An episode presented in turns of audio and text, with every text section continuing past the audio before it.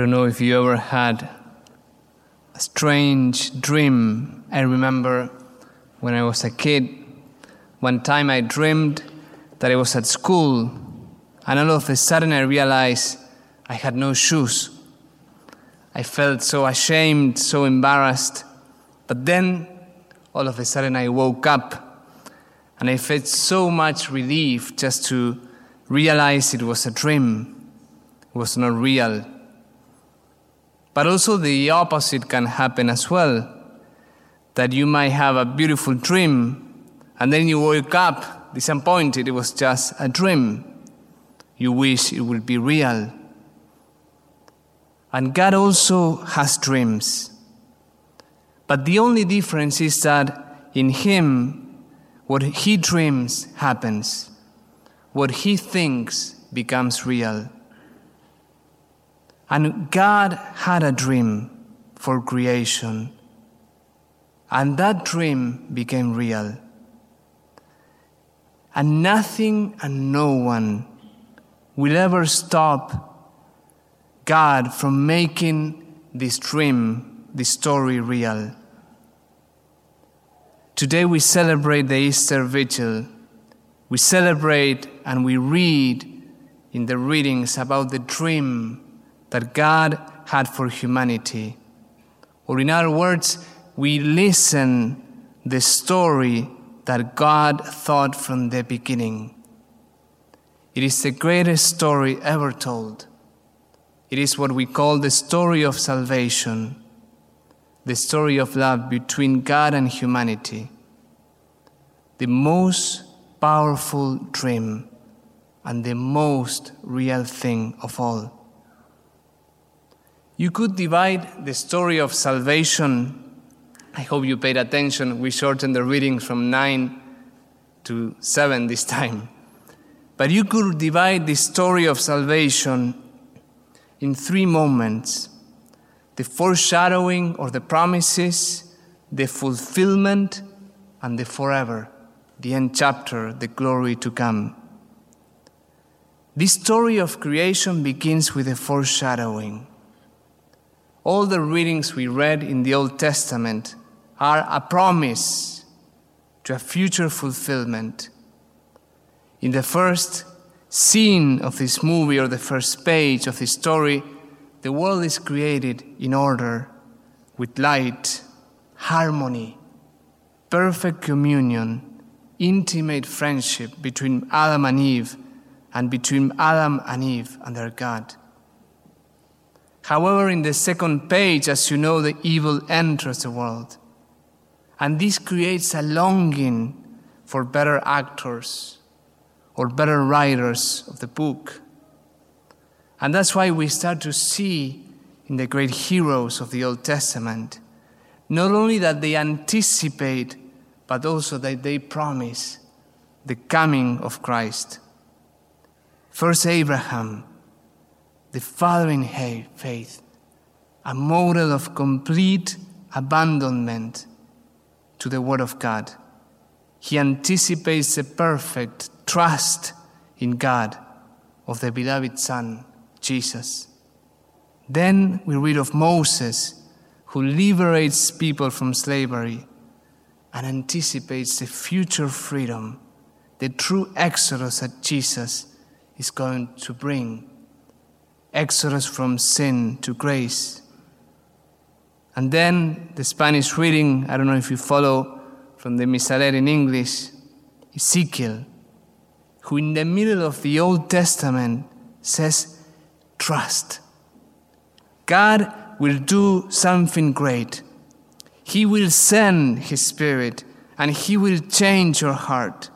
He will remove the heart of stone and give you a new heart.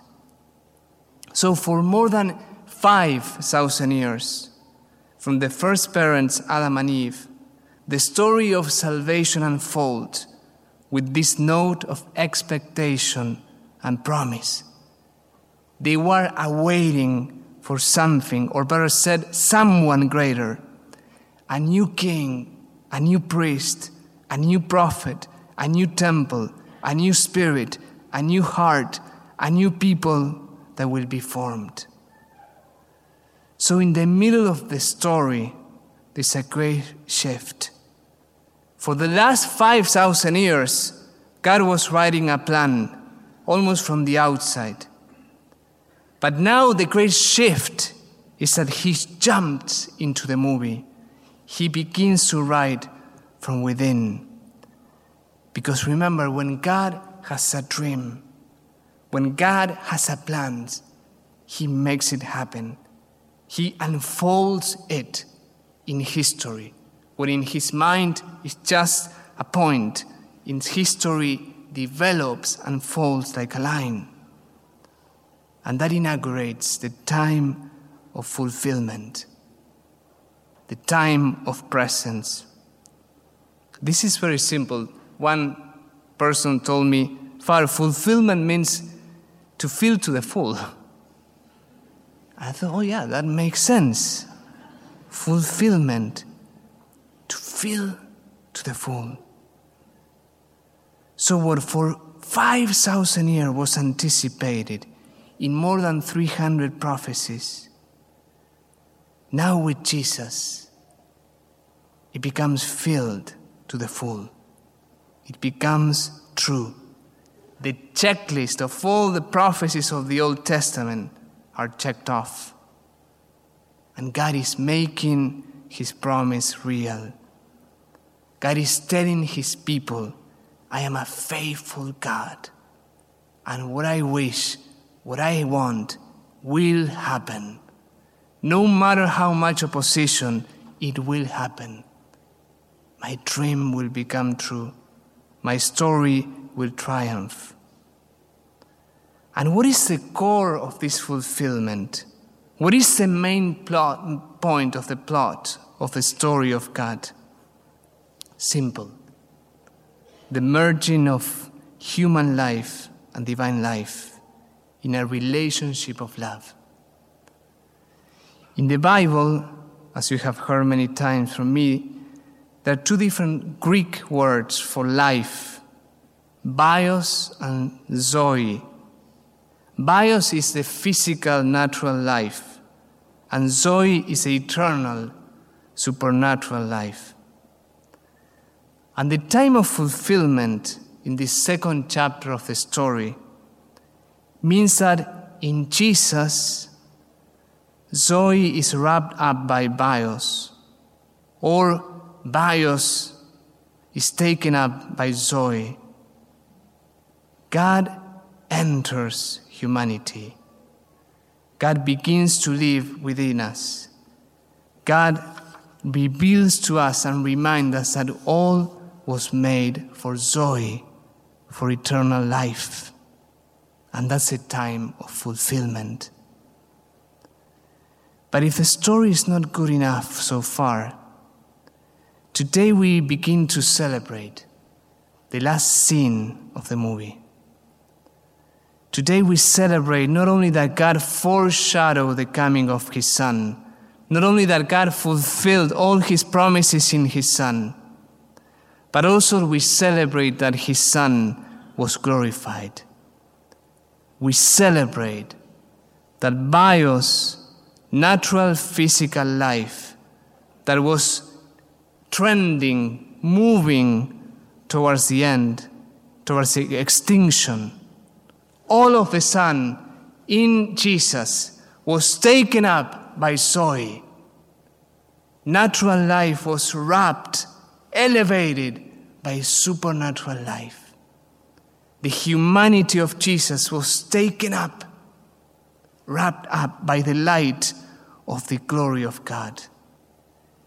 It is as if the humanity of Jesus, his bios, was dunked into Zoe into glory. And he was glorified from the dead and now lives forever. He entered the sphere of indestructibility, of glory, of light. His humanity was transfigured, penetrated completely by the light of the life of God. And this inaugurates the final scene of the movie. Matter, bios are completely made one with Zoe. So this actor, Jesus, enters the movie and begins to write the story, but inserts in the middle of the book or in the middle of the story glory and eternity. And this presence of the risen Christ who lives forever, who has eternal life, now begins to reshape reality. All before him changes, and all after him changes him.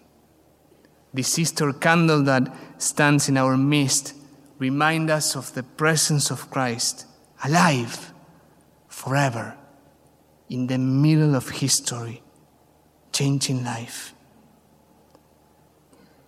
And if this is not good enough for you still, the final aspect of God's story, the greatest story ever told, is that you are called to be part of this story.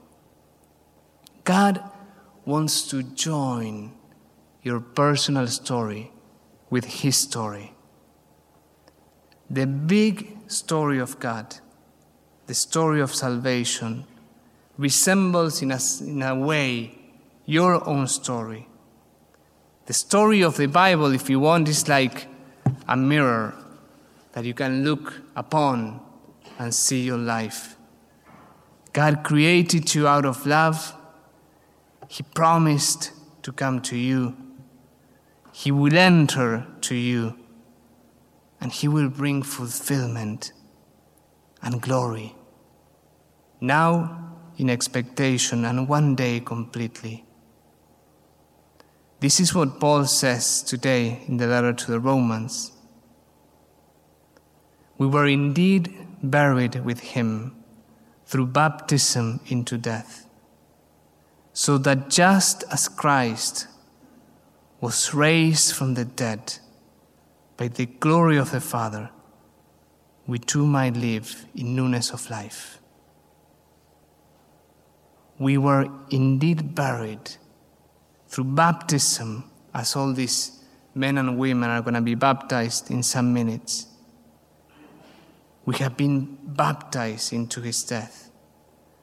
But also, as he has been raised, as he has been glorified, as Zoe entered his soul completely, you might join in that life.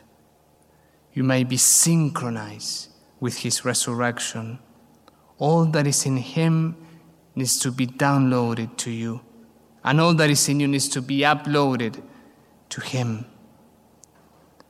Your life does not make sense without the context of this bigger story that is God's amazing story. God loves us so much he wants to enter our own story. He wants us to realize that bios is not enough. Physical life is not enough. He wants to give us more. His life in us. And this is not a dream. This is the real thing.